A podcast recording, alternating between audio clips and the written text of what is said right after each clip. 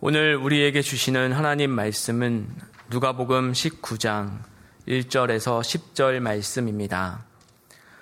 예수께서 여리고로 들어가 지나가시더라. 삭개오라 이름하는 자가 있으니 세리장이요 또한 부자라. 그가 예수께서 어떠한 사람인가 하여 보고자 하되 키가 작고 사람이 많아 할 수 없어 앞으로 달려가서 보기 위하여 돌 무화과, 돌 무화과 나무에 올라가니 이는 예수께서 그리로 지나가시게 되밀어라.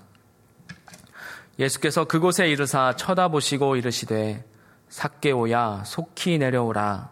내가 오늘 내 집에 유하여야 하겠다 하시니 급히 내려와 내려와 즐거워하며 영접하거늘 무 사람이 보고 수군거려 이르되 저가 죄인의 집에 유하러 들어갔도다 하더라.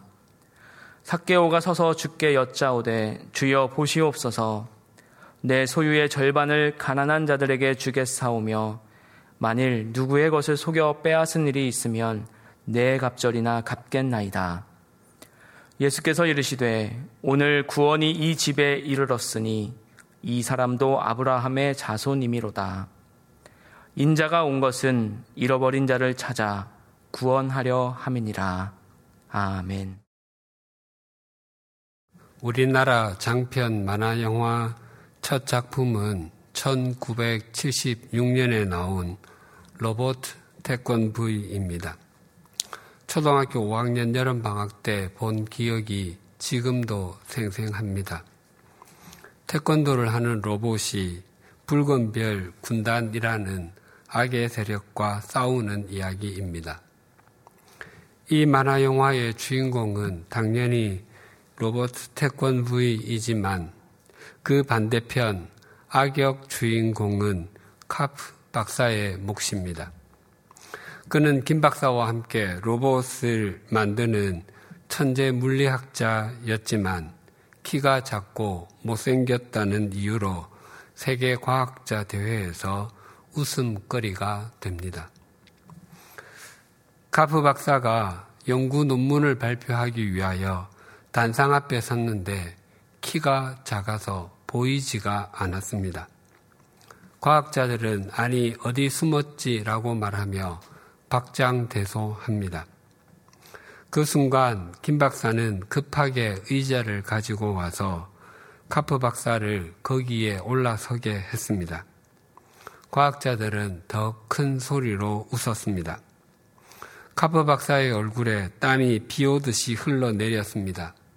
발표 도중 카프 박사는 발을 헛디디는 바람에 의자에서 떨어져서 머리는 바닥에 다리는 공중에서 버둥거리는 형국이 되고 말았습니다. 과학자들은 몸통보다 머리가 더 커구먼이라고 말하며 비웃었습니다. 이 사건이 카프 박사에게 지울 수 없는 상처가 되었습니다.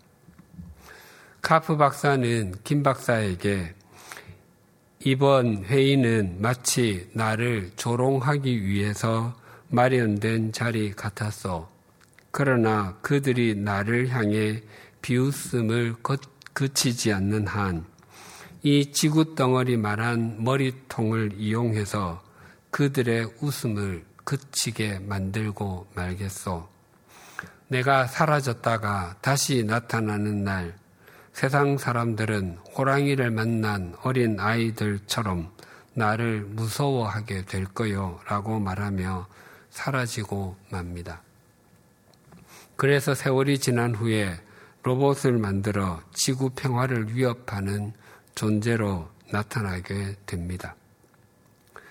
카프 박사는 만화 영화 속의 인물입니다. 하지만 그는 외모 지상주의가 사람들에게 얼마나 치명적인 흉기가 될 수 있는지를 보여주는 샘플과도 같습니다. 뿐만 아니라 열등감이나 피해 의식, 짓눌린 자존감이 바르게 승화되지 못하면 얼마나 파괴적인 흉기가 될 수 있는지도 보여주는 본보기와도 같습니다. 뿐만 아니라 영화에서 카프 박사가 지구를 정복하겠다고 만든 로봇도 검도 로봇, 레슬링 로봇, 태권도 로봇 등인데 모두 경기에서 진 선수들을 데려다가 그 열등감을 이용해서 만든 로봇들이었습니다. 열등감은 사람을 파괴하는 흉기 중에 흉기가 될 수 있습니다. 왜냐하면 그 열등감으로 인해서 이미 그 자, 그의 속 사람이 이미 상처를 심하게 입어서 그 통증이 자신을 가만 있도록 그냥 두지 않기 때문입니다. 본문에서 카프 박사와 그 삶이 겹쳐지는 한 사람을 만나게 됩니다. 예수님께서는 이 땅에 오신 목적, 즉 십자가의 죽으심을 통한 구원을 이루시기 위해서 예루살렘을 향해 가시다가 여리고를 통과하고 계십니다. 하나님께서 출애굽한 이스라엘 자손들에게 주시겠다고 약속하신 가나안 땅에 대해서 말씀하실 때 그곳은 젖과 꿀이 흐르는 땅이라고 하셨습니다. 이스라엘의 남쪽은 산지와 광야가 많습니다. 그러나 북쪽 갈릴리 호수 서편에 있는 이스라엘 광야와 평야와 지중해 연안에 있는 샤론 평야가 이스라엘의 곡창지대입니다. 그래서 이스라엘 성지 순례를 가면 이스라엘 남쪽을 둘러볼 때는 여기가 하나님께서 말씀하신 젖과 꿀이 흐르는 땅이 맞는가 하는 의문이 듭니다. 하지만 북쪽으로 올라가면 젖과 꿀이 흐르는 땅이라는 말이 실감나게 됩니다. 이스라엘의 최고 곡창지대가 이스르엘 평야인데 이스르엘의 뜻이 하나님이 씨를 뿌리시다입니다. 즉 이스라엘은 하나님께서 씨를 뿌리신 곳 것처럼 곡식이 많이 나는 곡창지대라는 의미입니다. 아하방이 그토록 갖기 원했던 나봇의 포도원이 있던 곳도 이스르엘이었습니다. 이스라엘의 남쪽은 굉장히 척박한 땅인데 예외적인 곳이 여리고였습니다. 젖과 꿀이 흐르는 땅에서 꿀이 성경에서 벌꿀을 뜻하는 경우가 그렇게 많지 않습니다. 삼손의 이야기와 요나단의 이야기, 그리고 자문에 나오는 경고에 등장하는 꿀만 실제 벌꿀을 뜻합니다. 유대인들에게 꿀은 주로 종려나무 열매인 대추 야자가 뜨거운 태양열에 녹아서 흘러내리는 모습을 표현하는 것입니다. 그래서 젖과 꿀이 흐르는 땅에서 젖은 양과 염소가 먹을 수 있는 풍성한 초장을 뜻하고 꿀은 대추야자 꿀처럼 단 여름 과일을 맺는 과실수를 뜻합니다. 즉, 목축업과 농업이 조화를 이루는 곳입니다. 그 종려나무가 가득했던 곳이 여리고였습니다. 이러했기에 고고학에서 신석기 시대로 분류되는 주전 7천년경에 여리고에 이미 도시가 형성되어 있었습니다. 예수님께서 이 여리고에서 만나게 될 사람을 이렇게 소개합니다. 오늘 본문 2절이 이렇게 증가합니다. 삭개오라 이름하는 자가 있으니 세리장이요 또한 부자라. 그는 삭개오이고 여리고의 세리장이었습니다. 그러했기에 그는 여리고에서 상당한 유력 인사였을 것입니다. 우리나라에서 법무법인이나 회계법인이라고 하면 떠오르는 곳이 몇 곳 있습니다. 2000년 전 여리고에 지금과 같은 회계법인이 있었다면 세리장 사케오가 꾸리는 사케오 회계법인이 매출 순위 1위였을 것입니다. 그래서 그는 부자였습니다. 성경에 실제로 부자였을 것 같은 사람은 아브라함과 욥, 그리고 다윗과 솔로몬을 비롯한 여러 왕들 등 상당히 있습니다. 하지만 우리가 사용하는 한글 성경에서 부자라고 불린 사람은 세 사람이 나옵니다. 첫째는 80세인 다윗의 원로 신하 바르실레입니다. 그는 다윗과 신하들이 그의 아들 압살롬에게 쿠데타를 당해서 도망 다닐 때 목숨을 걸고 그들에게 피난 생활에 필요한 생필품을 보급했습니다. 밀이나 보리는 물론 꿀과 버터, 버터, 양고기, 치즈 등으로 섬겼고 심지어 침대와 대야까지 준비했습니다. 둘째는 아리마대 요셉인데 그는 예수님의 장례를 위하여 이전에 한 번도 사용하지 않았던 자신의 무덤을 내어 주었습니다. 예수님께서 그 무덤에서 부활하셨습니다. 그리고 셋째가 사개오입니다. 성경이 그를 향해 부자라고 말하는 것으로 보아 세리의 일을 보면서 상당한 재산을 모았을 것입니다. 또한 사케오가 세리의 일을 억척스럽게 했기 때문에 세리장의 자리에까지 오르게 되었을 것입니다. 그런데 사케오의 삶에는 채워지지 않는 공허함이 있었습니다. 그 공허함은 세리장이라고 하는 그의 신분으로도 해결해 주지 못했고 그가 가진 부요함으로도 해결해 주지 못했습니다. 3절이 이렇게 증가합니다.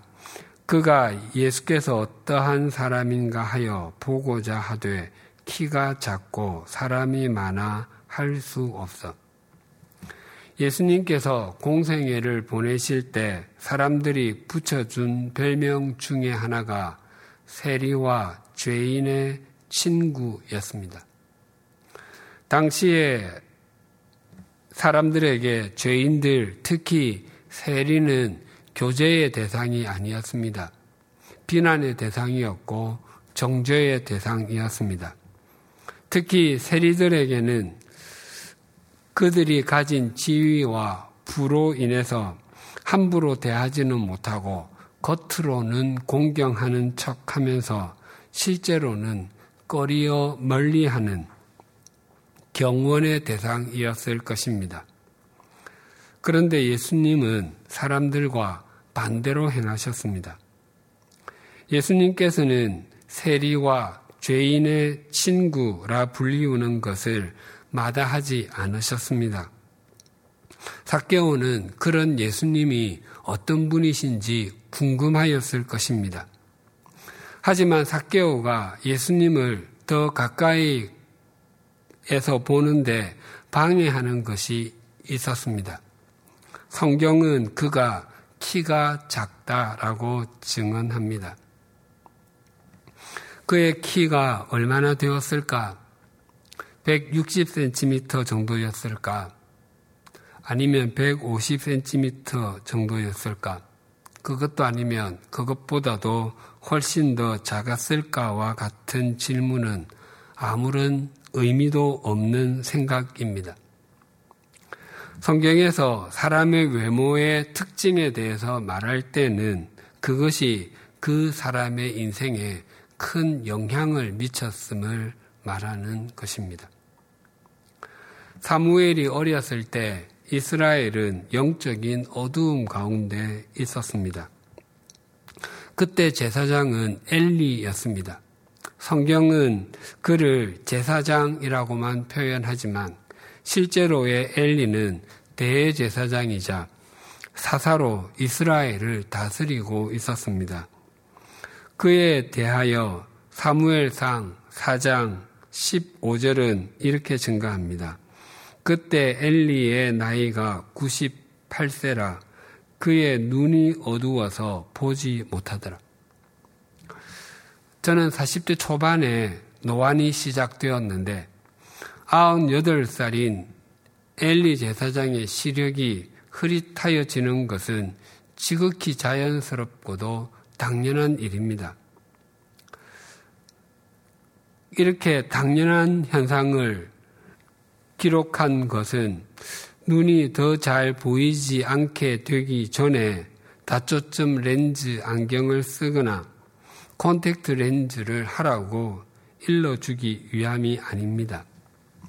그의 육체의 눈이 어두워짐은 곧 그의 영안이 어두워졌음을 의미하고 그로 말미암아 그는 더 이상 제사장의 역할도 사사의 역할도 제대로 할 수 없고 실제로도 제대로 하지 못하고 있음을 보여주는 것입니다.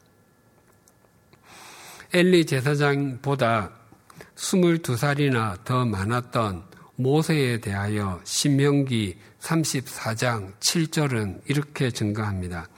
모세가 죽을 때 나이 120세였으나 그의 눈이 흐리지 아니하였고 기력이 쇠하지 아니하였더라. 모세가 세상을 떠나는 순간에 그의 눈이 흐려지지 않았다고 하는 것은 그가 죽는 순간까지 그의 판단력이 흐려지지 아니하였고 영적으로 민감한 삶을 살았으며 자신에게 주어진 일을 끝까지 잘 감당했다고 하는 것을 표현하는 것입니다. 우리 교회 구역 성경 공부에서 사무엘 하의 내용, 즉 다윗이 이스라엘의 왕이 된 후의 이야기를 나누고 있습니다. 다윗이 왕이 되고 난 후 세월이 지날수록 그의 왕위는 견고하여 져 갔고 이스라엘은 안정되어 갔습니다. 그러다가 불현듯 다윗은 자신에게 은총을 베푼 요나단이 생각이 났고 그와 맺은 언약이 생각이 나서 신하들에게 사울의 집 안에 남아있는 사람이 있는지를 물었더니 사울의 종 시바가 있다고 답했습니다. 그래서 그를 불러서 사울의 집에 살아있는 사람이 있는지를 물었더니 그가 이렇게 답변했습니다. 사무엘하 9장 3절 하반절입니다. 시바가 왕께 아뢰되 요나단의 아들 하나가 있는데 달이 저는 잔이다 하니라. 성경은 아무 말이나 함부로 사용하지 않습니다. 말을 절제하면서 필요한 말을 골라서 사용합니다. 시바가 다윗에게 요나단의 아들 하나가 있습니다. 라고 답했습니다. 그때 시바가 요나단의 아들에 대 해서 말하며 그의 이름을 말할 수도 있고, 예, 우리 생각에는 당연하게 이름을 먼저 말해야 할 것 같습니다. 또 나이를 말할 수도 있고, 사는 곳을 말할 수도 있습니다. 그런데 하필이면 시바는 그가 다리를 저는 장애인이라는 것을 말했습니다. 성, 또 성경 기자는 이 이야기를 마치면서 또 한 번 그 사실을 강조합니다. 사무엘 하 9장 13절입니다. 머비보셋이 항상 왕의 상에서 먹음으로 예루살렘에 사니라 그는 두 발을 다 절더라. 현대인들에게 최고의 화두 중의 하나가 건강입니다. 그래서 건강에 관한 신조어도 적지 않습니다. 고대에도 사람의 신체적인 힘을 굉장히 중요하게 생각했습니다. 당시에는 신체적인 힘이 그 사람의 능력과도 직결되기 때문에 제사장이 될 사람은 신체에 장애가 없는 사람이어야 했습니다. 당시 사람들에게 발, 즉 다리는 남자다움, 힘을 측정하는 데 사용되곤 했습니다. 전쟁에서 승리를 거두거나 살아남는다고 하는 것은 빠른 발이 있기 때문이라고 생각했습니다. 하박국 선지자는 역경에 처한 사람을 위한 하나님의 도우심에 대해서 말하면서 주 여호와는 나의 힘이시라 나의 발을 사슴과 같게 하사 나를 나의 높은 곳으로 다니게 하시리로다라고 고백합니다. 그러니까 모비보셋이 전적으로 두 모비보셋이 두 다리를 절었다고 하는 것은 그가 전적으로 무능력했음을 표현하는 것입니다. 자신의 힘으로는 아무것도 할 수 없는 존재. 누군가의 도움을 받지 아니하고는 살 수 없는 사람. 특히 그가 비록 폐위된 왕족이지만 힘을 규합해서 자신의 왕국을 세우는 것을 결코 할 수 없는 사람이라고 하는 것을 강조하는 것입니다. 다윗의 아들 중 셋째가 압살롬입니다. 그에 대해서 사무엘하 14장 25절과 26절은 이렇게 증가합니다. 온 이스라엘 가운데에서 압살롬 같이 아름다움으로 크게 칭찬받는 자가 없었으니 그는 발바닥부터 정수리까지 흠이 없음이라. 그의 머리털이 무거움으로 연말마다 깎았으며 그의 머리털을 깎을 때에 그것을 달아본 즉 그의 머리털이 왕의 저울로 200세겔이었더라. 압살롬은 이스라엘 전체에서 최고의 미남이었는데 어느 정도이었는가 하면 발바닥에서 정수리까지 흠이 없었다라고 말합니다. TV 드라마나 영화의 주연 배우의 역할을 하는 사람들은 참 멋있게 보이고 아름답게 보입니다. 그런 사람들은 외모에 대한 콤플렉스가 전혀 없을 것처럼 보입니다. 하지만 그런 사람들이 TV 토크쇼나 오락 프로그램에 나와서 전 제 외모에 대해서 100% 만족합니다. 외모에 관한 한 부족함이 없다고 생각합니다. 라고 말하는 사람을 한 번도 본 적이 없습니다. 저마다 부족하다고 생각하는 것이 있습니다. 전 귀가 못생겼어요. 양쪽 눈 크기가 약간 달라요. 제 오른쪽 옆 얼굴은 괜찮은데 왼쪽은 별로예요. 등등을 말합니다. 물론 저와 같은 일반인들은 그들을 볼 때 그저 잘생기게 보이고 아름답게만 보이지 그들이 말하는 부분은 그 거의 의식하지 못합니다. 그런데 압살롬은 발바닥부터 정수리까지 흠이 없었다고 합니다. 요즘 신조어의 표현을 빌면 그는 완전 얼짱에 완전 몸짱이었습니다. 그 중에서도 압살롬의 가장 큰 자랑거리는 머리카락이었습니다. 당시 이스라엘 백성들은 머리카락이 힘과 용기를 뜻한다고 생각했습니다. 아마 삼손을 떠올렸을 것입니다. 그리고 그것이 숫자가 많고 빨리 자랐다고 하는 것은 아살로움의 모습이 이스라엘 백성들에게 신비감과 강함을 동시에 보여주었다는 것입니다. 압살롬은 자신의 머리카락을 자랑스럽게 생각했고 백성들은 그런 그를 믿음직하게 생각했습니다. 하지만 성경이 압살롬의 외모에 대해서 그렇게 기록한 것은 다른 사람들보다 뛰어난 외모가 그의 인생에 치명적인 것이 되었음을 보여주는 복선과도 같습니다. 사무엘하 18장 9절이 이렇게 증가합니다. 압살롬이 다윗의 부하들과 마주치니라 압살롬이 노새를 탔는데 그 노새가 큰 상수리 나무 번성한 가지 아래로 지날 때에 압살롬의 머리가 그 상수리 나무에 걸림에 그가 공중과 그 땅 사이에 달리고 그가 탔 달리고 그가 탔던 노새는 그 아래로 빠져나간지라.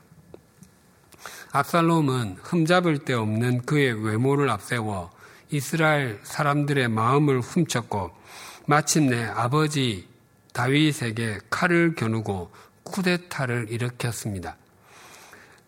초반에는 성공하는 듯 보였습니다. 하지만 하나님, 하나님께서는 그의 그런 모습에 대해서 고개를 가로저으셨습니다. 결국에는 그의 쿠데타가 실패로 끝나고 도망가야 하는 신세가 되었습니다. 그래서 노새를 타고 도망을 갔는데 큰 상수리 나무 아래를 지날 때에 휘날리던 그의 머리카락이 그만 나뭇가지에 걸리고 말았습니다. 그래서 노새는 빠져나가고 그는 나무에 대롱대롱 매달리는 형국이 되었습니다. 결국 압살롬은 그의 사촌 형님인 요압 장군의 칼에 심장이 찔려 목숨을 잃게 됩니다. 압살롬은 자신이 그토록 자랑스러워했던 그의 머리카락 때문에 목숨을 잃게 된 것입니다. 그래서 사케오의 키가 작았다라고 표현하는 것은 그 키가 그의 인생에 지대한 영향을 미쳤다는 것입니다. 마치 카프 박사가 천재 물리학자이지만 그의 흉한 외모와 큰 머리, 작은 키 때문에 놀림을 받자 지구 전체에 복수를 감행했던 것처럼 사케오가 사케오는 세리가 되어서 백성들을 속여서 재산을 빼앗고 다른 사람들을 짓눌렀던 것이었습니다.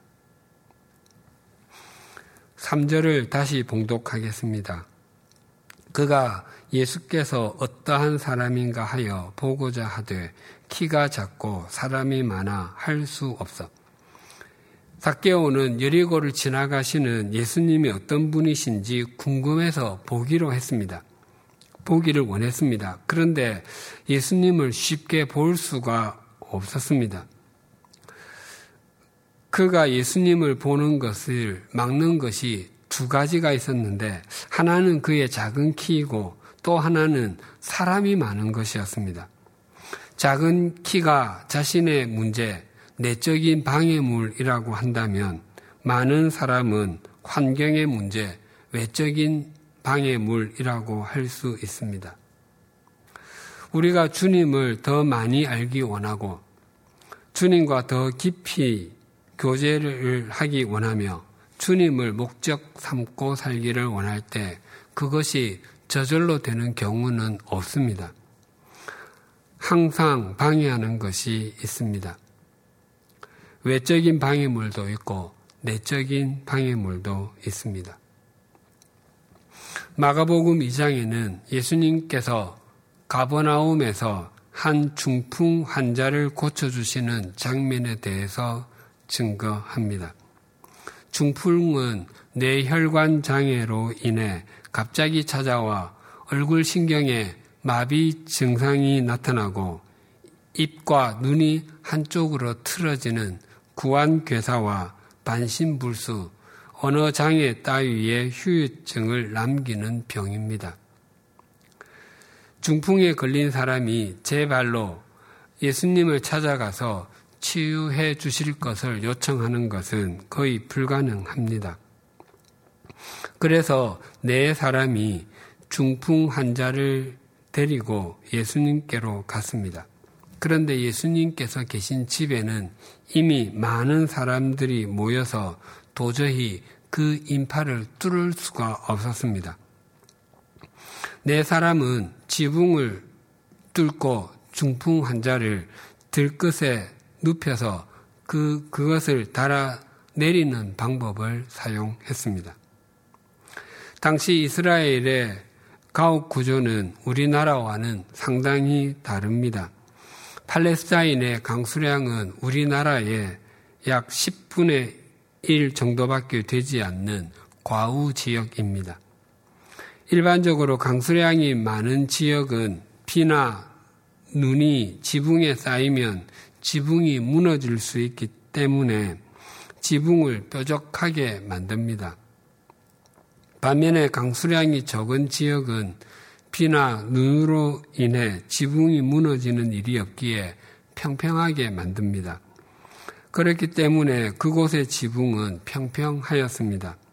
그리고 대부분의 집은 지붕으로 올라가는 계단이 있었기 때문에 누구나 쉽게 오를 수 있었습니다. 그리고 팔레스타인 지역이 날씨가 추운 곳이 아니기 때문에 벽이나 지붕을 두껍게 만들지도 않았습니다.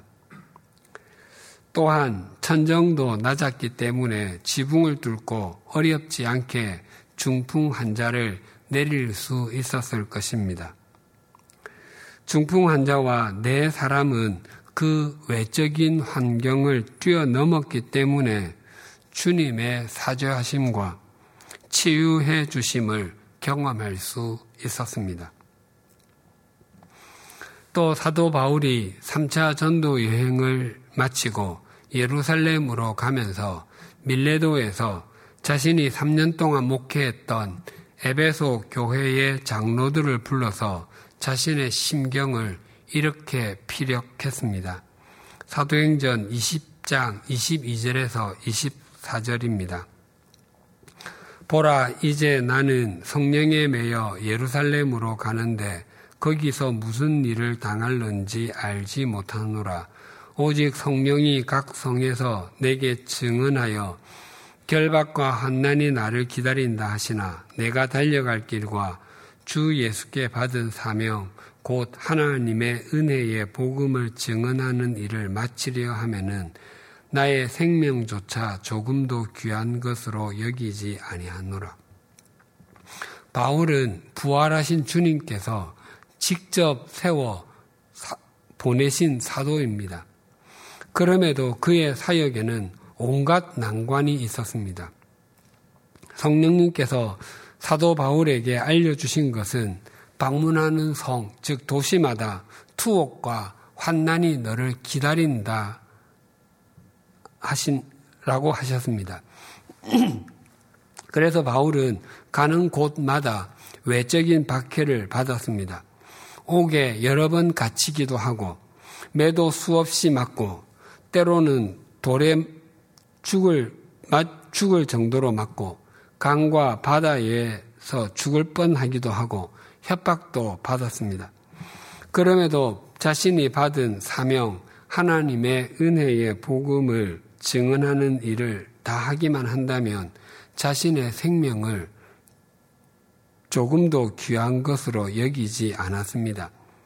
사도 바울은 외적인 환경을 넘어 자신의 전부를 주님께 드렸기 때문에 2000년이 지난 지금도 우리 믿음의 사표로 우뚝 서 있습니다. 사개오는 키가 작았습니다. 그것이 그에게 눌림이 되었고 그것이 그를 세리가 되게 했을 수도 있습니다. 하지만 많은 재물도 그의 그를 참된 만족에 이르게 하는 해결책이 아니었습니다. 하지만 키가 작은 그것이 그로 하여금 주님을 향해 마음을 열어 주었고 또 주님을 만나게 해 주는 통로가 되었습니다.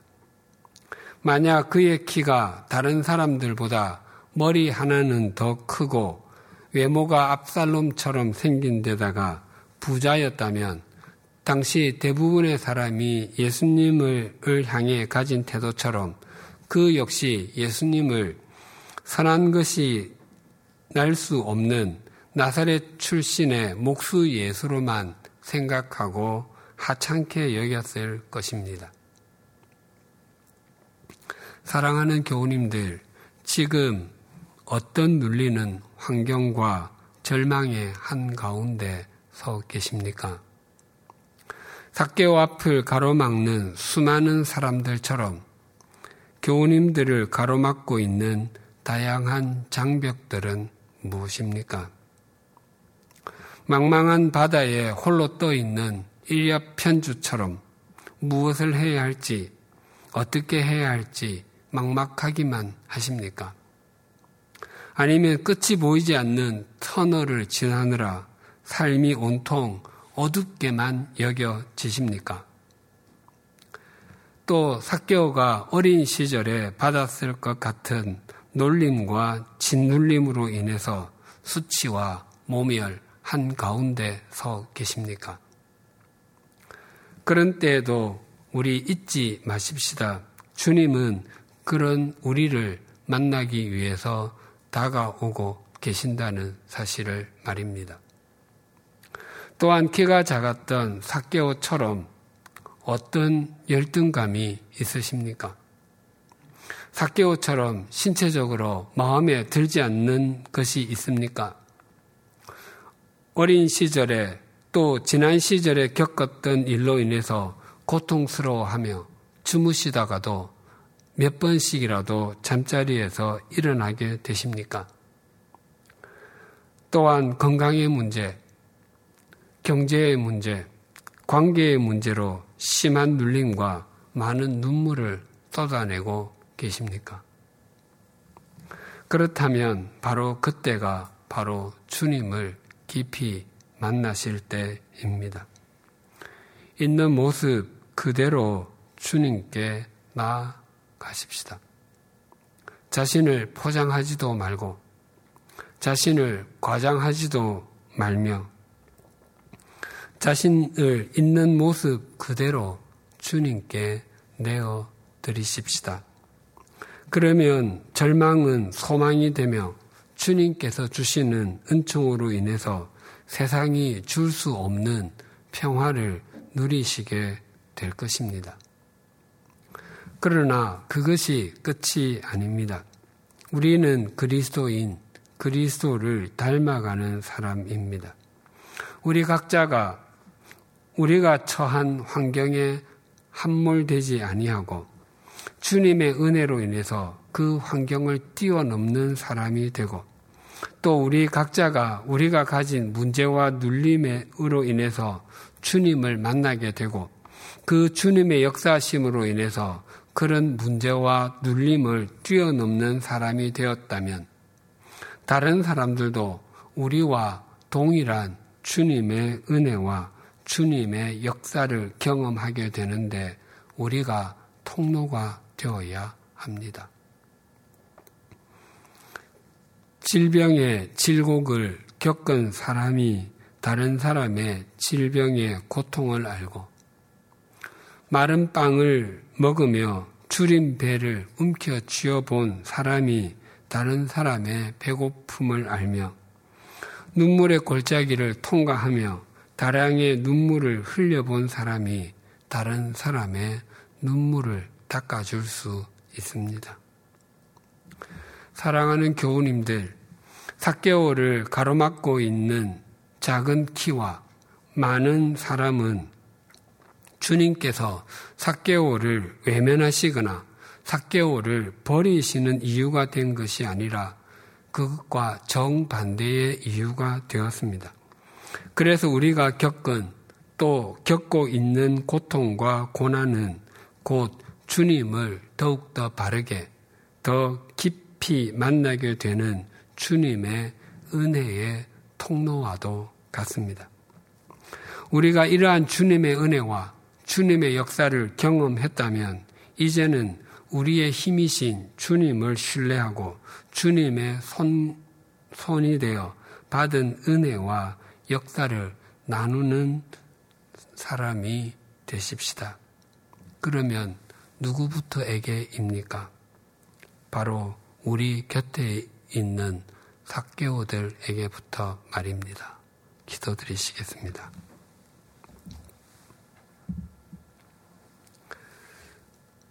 하나님 아버지, 사개오는 세리장도 되었고 많은 재물도 모았지만 그에게 채워지지 않는 부분이 있었습니다. 그래서 그는 예수님이 어떤 분이신지 만나보기 원했습니다. 하지만 그렇게 하기에 그는 키가 작았고 자기 앞에 많은 사람이 있었습니다. 사케오의 작은 키가 그에게 눌림이 되었고 그를 세리장까지 되게 했지만 또한 그것이 주님을 향해 마음을 여는 연결고리가 되었습니다. 또한 사케오 앞에 많은 사람이 있어서 여리고를 지나가는 주님을 보지 못하게 하는 장벽이 되었지만 또한 그것이 그를 돌 무화과 나무에 올라가서 더욱 주님을 또렷하게 보게 해주는 디딤돌이 되었습니다. 하나님 아버지, 우리의 지나온 삶을 돌아보면 우리를 짓누르는 것이 있었습니다. 그래서 거기에서 벗어나기만을 손꼽아 기다렸습니다. 하지만 가만히 생각해 보면 그 짓누르는 것 때문에 하나님의 은혜를 더욱 사모하며 하나님을 목적 삼고 살 수 있었습니다. 또한 우리에게 장벽이 되는 환경도 있었습니다. 그 장벽이 없어지기를 간절히 소망했습니다. 하지만 하나님께서는 우리 곁에 돌 무화과 나무를 준비해 주심으로 그 장벽을 넘는 하나님의 역사를 경험하게 해 주셨습니다. 바라옵나니 이제 우리를 만나는 사람들이 우리로 인해 하나님의 은혜와 역사를 경험하게 하여 주시옵소서 우리로 인해서 우리의 가정과 우리의 일터, 우리 사회가 더 맑아지고 밝아지게 하여 주시옵소서 예수님의 이름으로 기도드립니다. 아멘.